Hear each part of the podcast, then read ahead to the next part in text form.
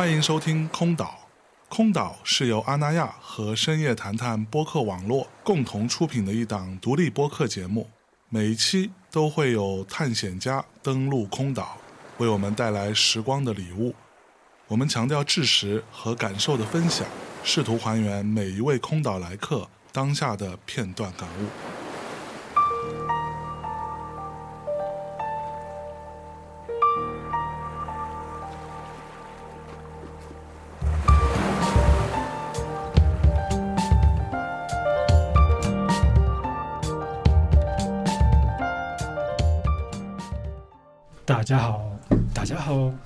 是飞雪来乐队，然后非常高兴能够来到空岛遗落的歌栏目。呃，我是贝斯手 PC，呃，我是吉他手郭震，嗯，我是合成器 Toro，我是鼓手小郭。OK，呃，首先来介绍一下我们选歌的一个主题，它叫做“众口难调”。为什么叫这个名字呢？是因为我们每个人都想不到，呃，一个比较合适的针对所有人的主题，因为大家听的歌都不太一样，喜欢的风格还有平时的一些兴趣爱好也都不尽相同，所以我们要么有人选了自己歌单里边最近收藏的前三首，要么是根据自己想要的一个主题选了两三首，然后放在一起。取了一个众口难调的歌单名字，劳拉·玛琳的速性。嗯，那会儿应该这首歌刚出，听的时候感觉很好听，就因为开车嘛，就听歌识曲了一下就收了。之后听了一段时间，后来隔了几年，就脑子里面有这个贝斯的旋律，有这个贝斯烂，怎么也想不起来是什么歌了。我就疯狂的找，我就相信我肯定收过这歌，我把我歌收的歌快听了一遍了，也没找到这歌。之后又拿那个哼唱识曲，哼了好多遍，哼贝斯烂也找不到这个歌，搜出来好多奇怪的歌。后来莫名其妙有一天就是随机的时候又随到了这首歌，之后又开始听，感觉还是好听，是我喜欢的歌。你是用什么软件随的？就是某易，哦，某易，某易。那你现在会弹这个贝斯曼了吗？没有没有，我尝试过，就是自己感觉自己编了一段，哦、自己创作了一段。小郭还是喜欢这种美女歌手，很正常。哎呀，嗯、明明听女生唱歌最多的应该是你。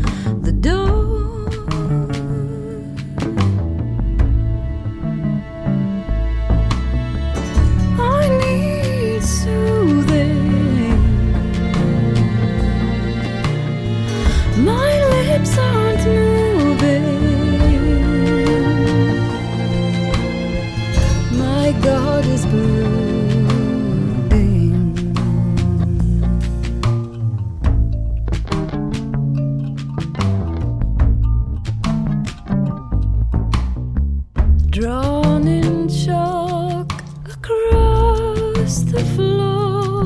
You made it yours, your private door.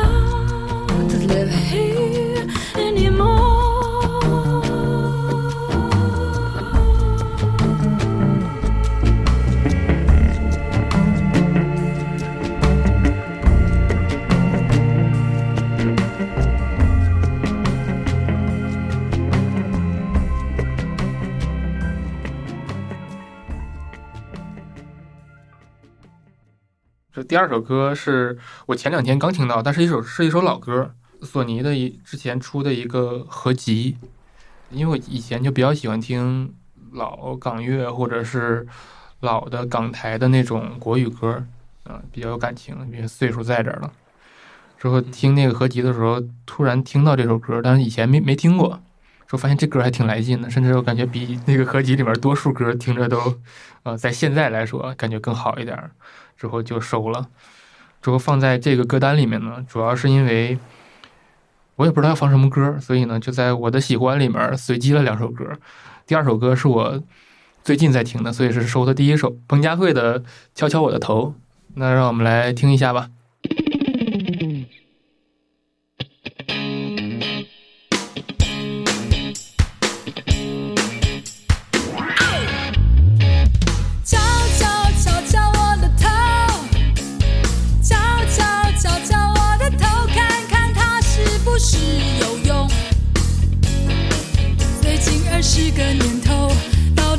了什么？你快告诉我。Oh yeah！敲敲敲敲我的头，敲敲敲敲我的头，看看有没有进步很多。一个不小心掉进生活的漩涡，全部都搞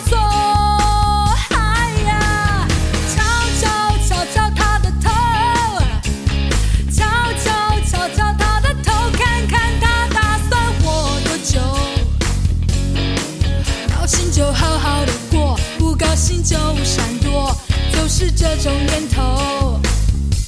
其实我很想飞。可是就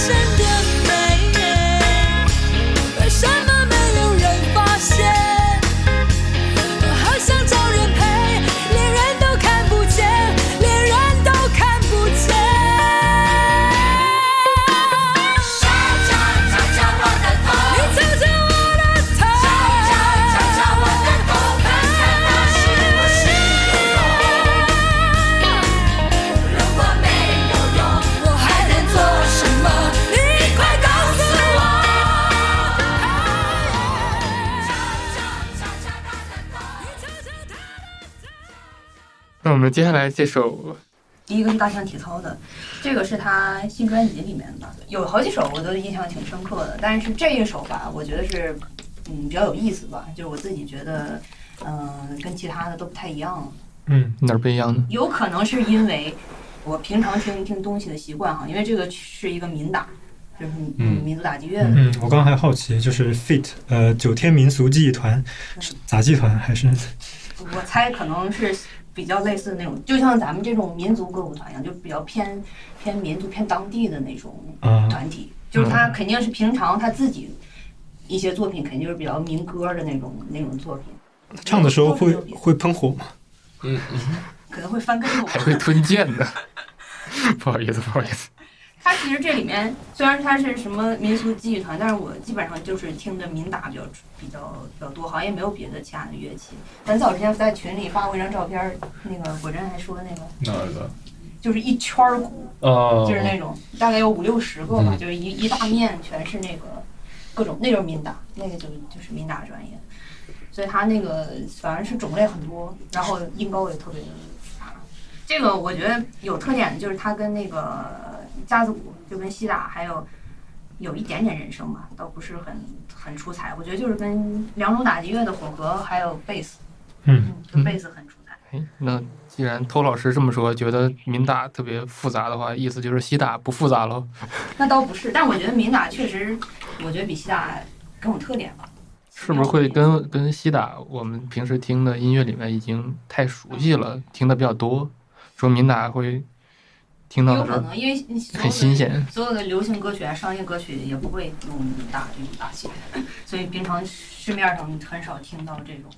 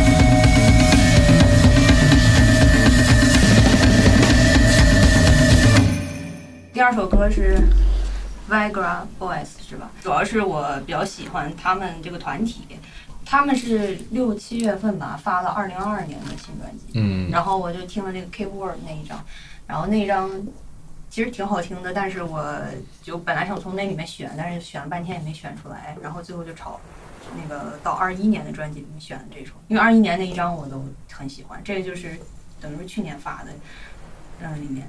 他们主要就是可能 MV 比较出戏吧，这种 MV 比较有意思。你上电台推荐歌曲，然后是因为歌的 MV 好看。就是我觉得他们整体风格就是那种黑，比较讽刺，然后歌词也是那种有点儿黑黑。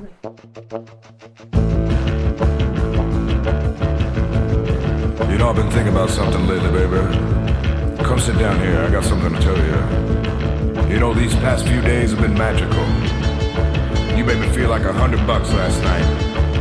And the breakfast you cooked up this morning tasted like it was made from a big restaurant in the sky.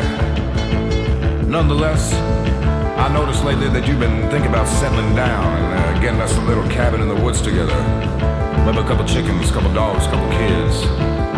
You know, and I, you know, I really think that sounds lovely, baby, but uh, I got something real important to tell you. So I hope you're sitting down. Here it comes, baby. Well, I don't need no woman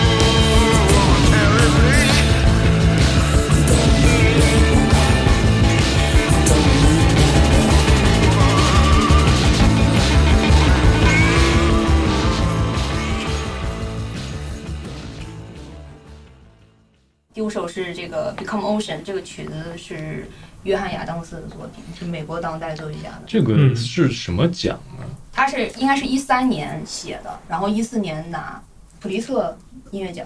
哦，没这不知道，但是是嗯看起来是那就是。他有什么文学、戏剧、对诗歌这都有。这个普利策不是有那个新闻文学之类的啊他都我第一次知道，我也对第一次这个这个奖在学院派里头还是挺挺有分量的，嗯就是他的那个评审团队都还挺。所以众口难调嘛。众口难调，众口太难调了这个是学院派，然后他紧接着第二年就拿了格莱美的古典当代古典音乐。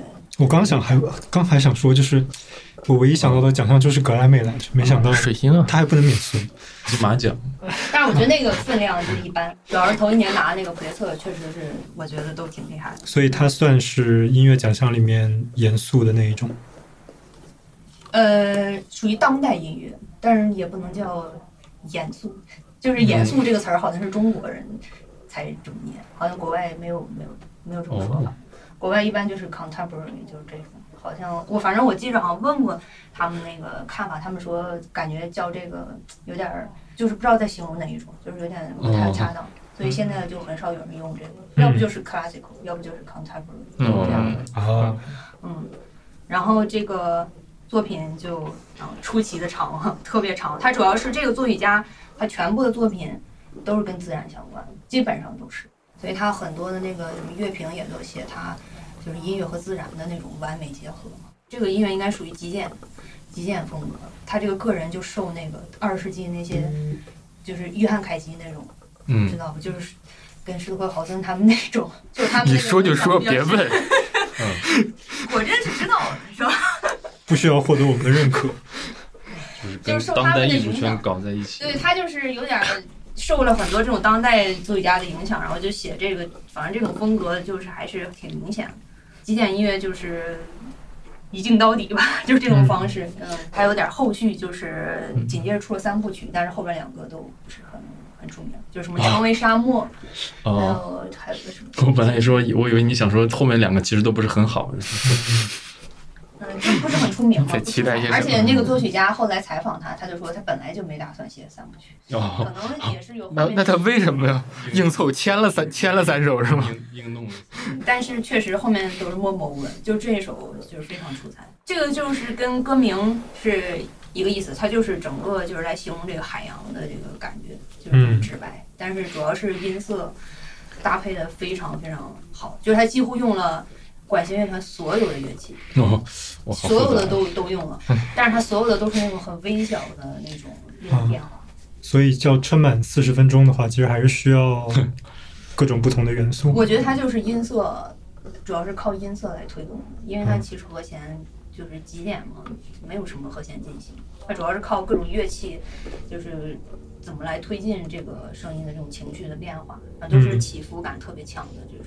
对，因为你说极简的时候，心里想的就是可能会听睡过去，如果有嗯四十分钟的话。嗯，是。它主要的乐器是钢琴，然后它有好多东西来配合，然后就一直在一直在变化。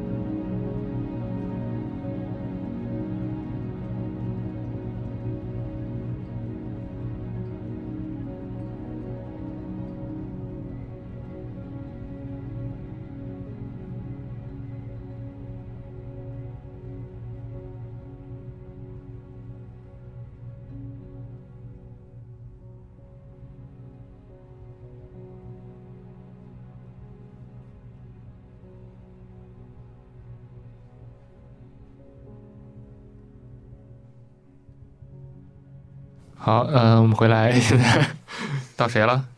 我的我的啊啊，国珍老师，当时选歌的时候，虽然我们当时没有主题，但其实我自己是按照一个主题去选的。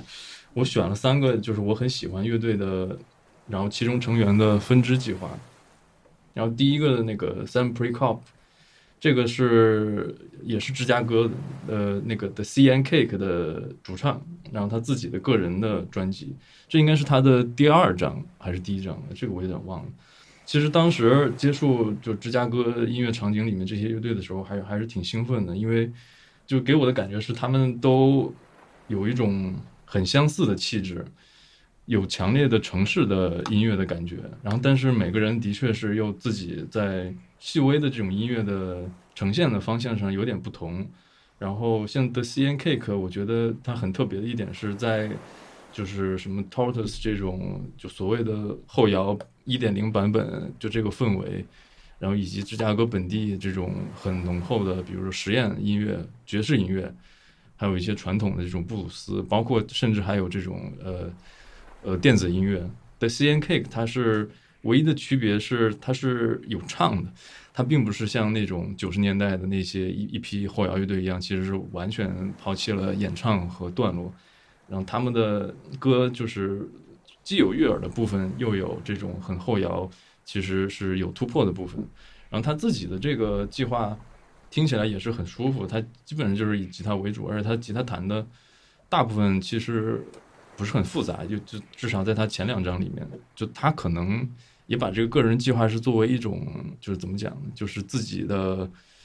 音乐想法的一种延伸吧，因为我觉得在这些个人计划里面的演奏和他在乐队里面的演奏其实区别不大，但是在音乐编排和组织上会有些区别。他在后期的专辑里其实尝试了很多就不是吉他的乐器，甚至就是电子啊或者是合成器这种音乐。反正我有关注他的社交媒体，他基本上现在每天就是沉迷于这个拍照片，然后玩模块，每天就是弄合成器。嗯哎，那郭老师，就是说在后摇里面，以前会觉得后摇就是没有唱，嗯。那如果加入了演唱之后，去怎么你是怎么定义这种后摇，就是或者说怎么怎么区别这种东西？说到这个，这个其实就是如果他加了唱，还是后摇嘛？或者他那如果加了唱，他为啥还是后摇呢？首先，比如说，如果说定义的 C N Cake 的话，我觉得他们是有点特别。然后，他们其实好像不太能用后摇音乐来处理。但是，我觉得那个这个东西，尤其到九十年代，其实所谓独立音乐或者是这种另类音乐的概念开始出现之后，就基本上你只要把这些所有乐队都归为另类或者是独立音乐就可以了。嗯方便。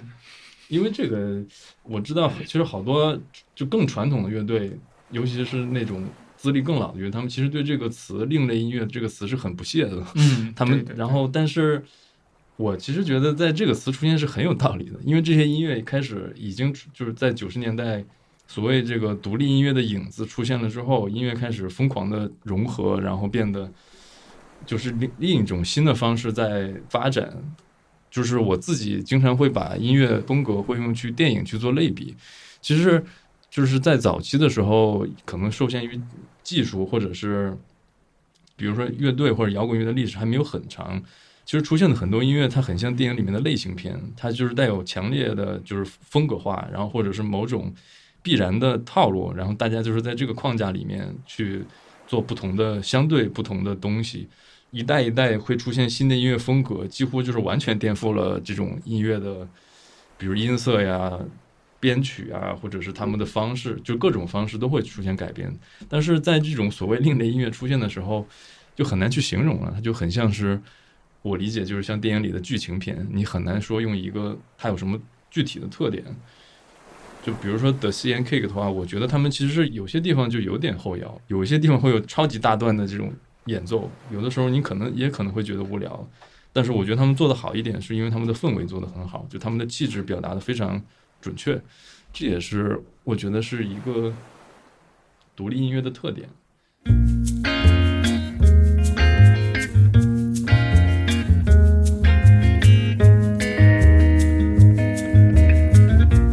Do I believe I've been wrong?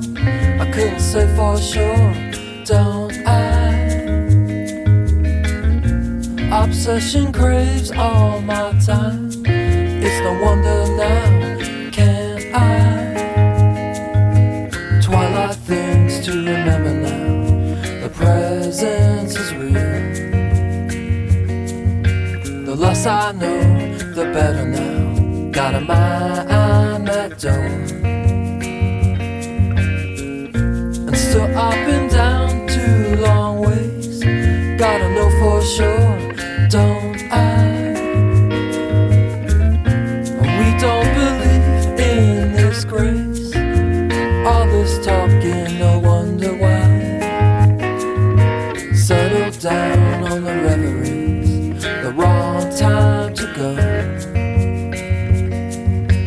saluted.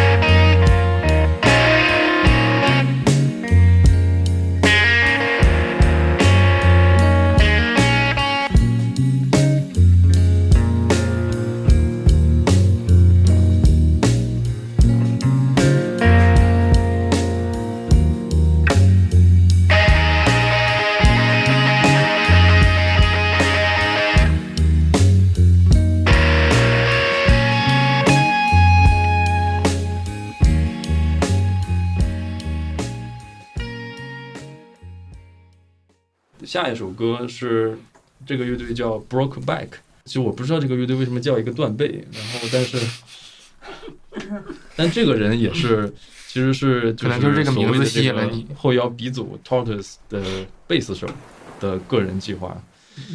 我也是听了很久之后贝，斯手是哪个？不是每个人都是吗？呃，就是他的，他每个人都相都是鼓手对专职的贝斯手，就是那个光头大胡子，啊，他叫道格拉斯，就什么 Broke back，对，然后不是不是，他自己叫道格拉斯 m y c o m s 但是他自己的个人计划叫这个 Broke Back，而这个计划其实已经很早了，嗯。而且是我也是后来听了很久，我才知道，其实 Tortoise 最早组建的时候是，其实就是贝斯手和另外一个打击乐手，他们本意是没有说想做什么后摇，只是说他们先其实组建了这个团队，那所以第一章的时候，贝斯的比重会占到那么大的，所以其实对，相对他们早期的时候是一个偏从这些乐队如果连着去听的话，会发现他们相似之处和就是所谓后摇音乐的这个发展变化，就是他们在第一章的时候是出现了后摇音乐的影子，但是他们的编排和音色其实没有太就是像他后期那样，比如大量的你会听到他那个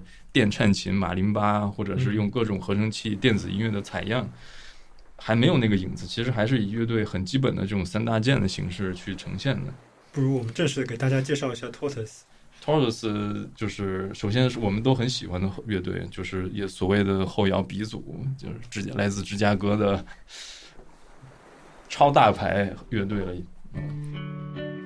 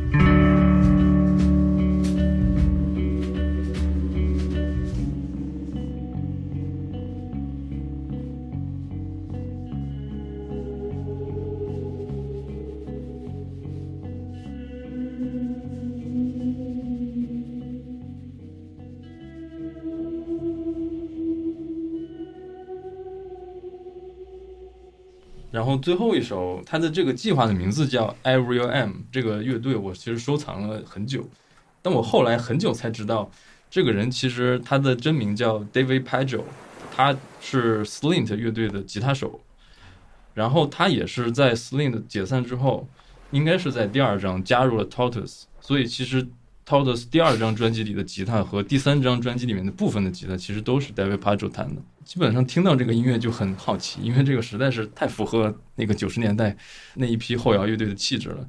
然后我后来也是顺着这个去听他自己个人的计划，虽然 Sling 非常短命，但是他自己其实后来一直在延续自己的个人生涯。我如果没记错的话，他好像现在在和 g u n n e r Four 一起巡演，是他的演出的吉他手，就是今年开始 OK，他就是还是活跃在这个圈子里。他自己的计划其实是就偏非常的，我我有点不好形容，那那个感觉其实有点丧。然后，但是他也是都是大量的以吉他为主的那种很简单的音乐。其实我分享的这几个歌，大部分的气质是很相似的。想到这个主题，我就是随便主题就是 Totos 和他们的延伸。其实我觉得不能算 Tortoise，应该其实就是算芝加哥场景。嗯，九十年代芝加哥另类音乐场景的一些，就是稍微不太为人知的这部分。因为我我自己后来有一个感觉是，就包括乐队其他很多人其实都很喜欢 Tortoise，然后从 Tortoise 开始往所谓的延展去听，你会听到很多跟这个场景相关的乐手和他们。就是甚至会延展到爵士音乐那部分场景里去。我发现，其实你耐心去顺藤摸瓜去听他们每个人的这些个人的计划和他们很多跟这种，比如只有一次两次的合作，更能了解他们是为什么能会出现这样的场景，或者是这种音乐的背景，或者是它是怎么发展而来的。当然，你作为一个，我是觉得作为一个音乐爱好者或者歌迷来讲，就这个无所谓了，你只要喜欢就听，不喜欢就算了。但是可能。创作来讲，这是一个还挺有用的，因为我可以从他们在乐队里呈现的那种复杂的，或者是你其实不太知道怎么做出来的东西，然后你从他们的个人计划里面一些很细微的细节或者处理来讲，你会发现哦，原来这个地方他其实已经这个时候在开始尝试用这种方法，然后或者他在在这个地方已经开始换用了一些什么别的手法、音色或者编排方式，然后在这些人重新组合在一起。就是排列组合，然后他们就会呈现出，就是这些产生继续产生化学反应，然后这个东西就变得怎么讲，或者你可以说更神秘，或者更有魅力。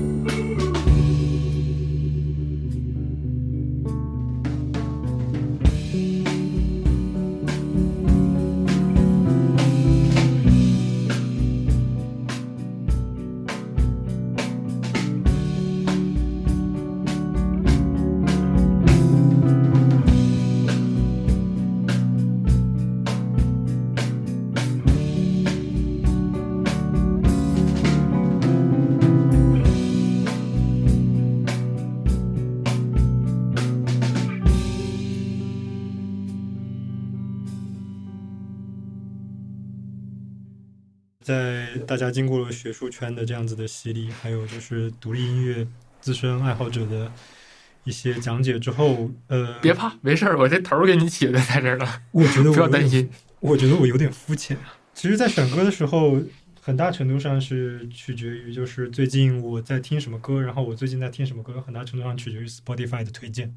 嗯嗯呃，我觉得它的推荐整整体来说还是不错的。比如说一开始会从比较强的律动的音乐，比如说后朋克，然后慢慢推荐到，我也不知道为什么推荐到爵士，然后爵士推荐到 Afrobeat，从 Afrobeat 最后又推荐到雷鬼。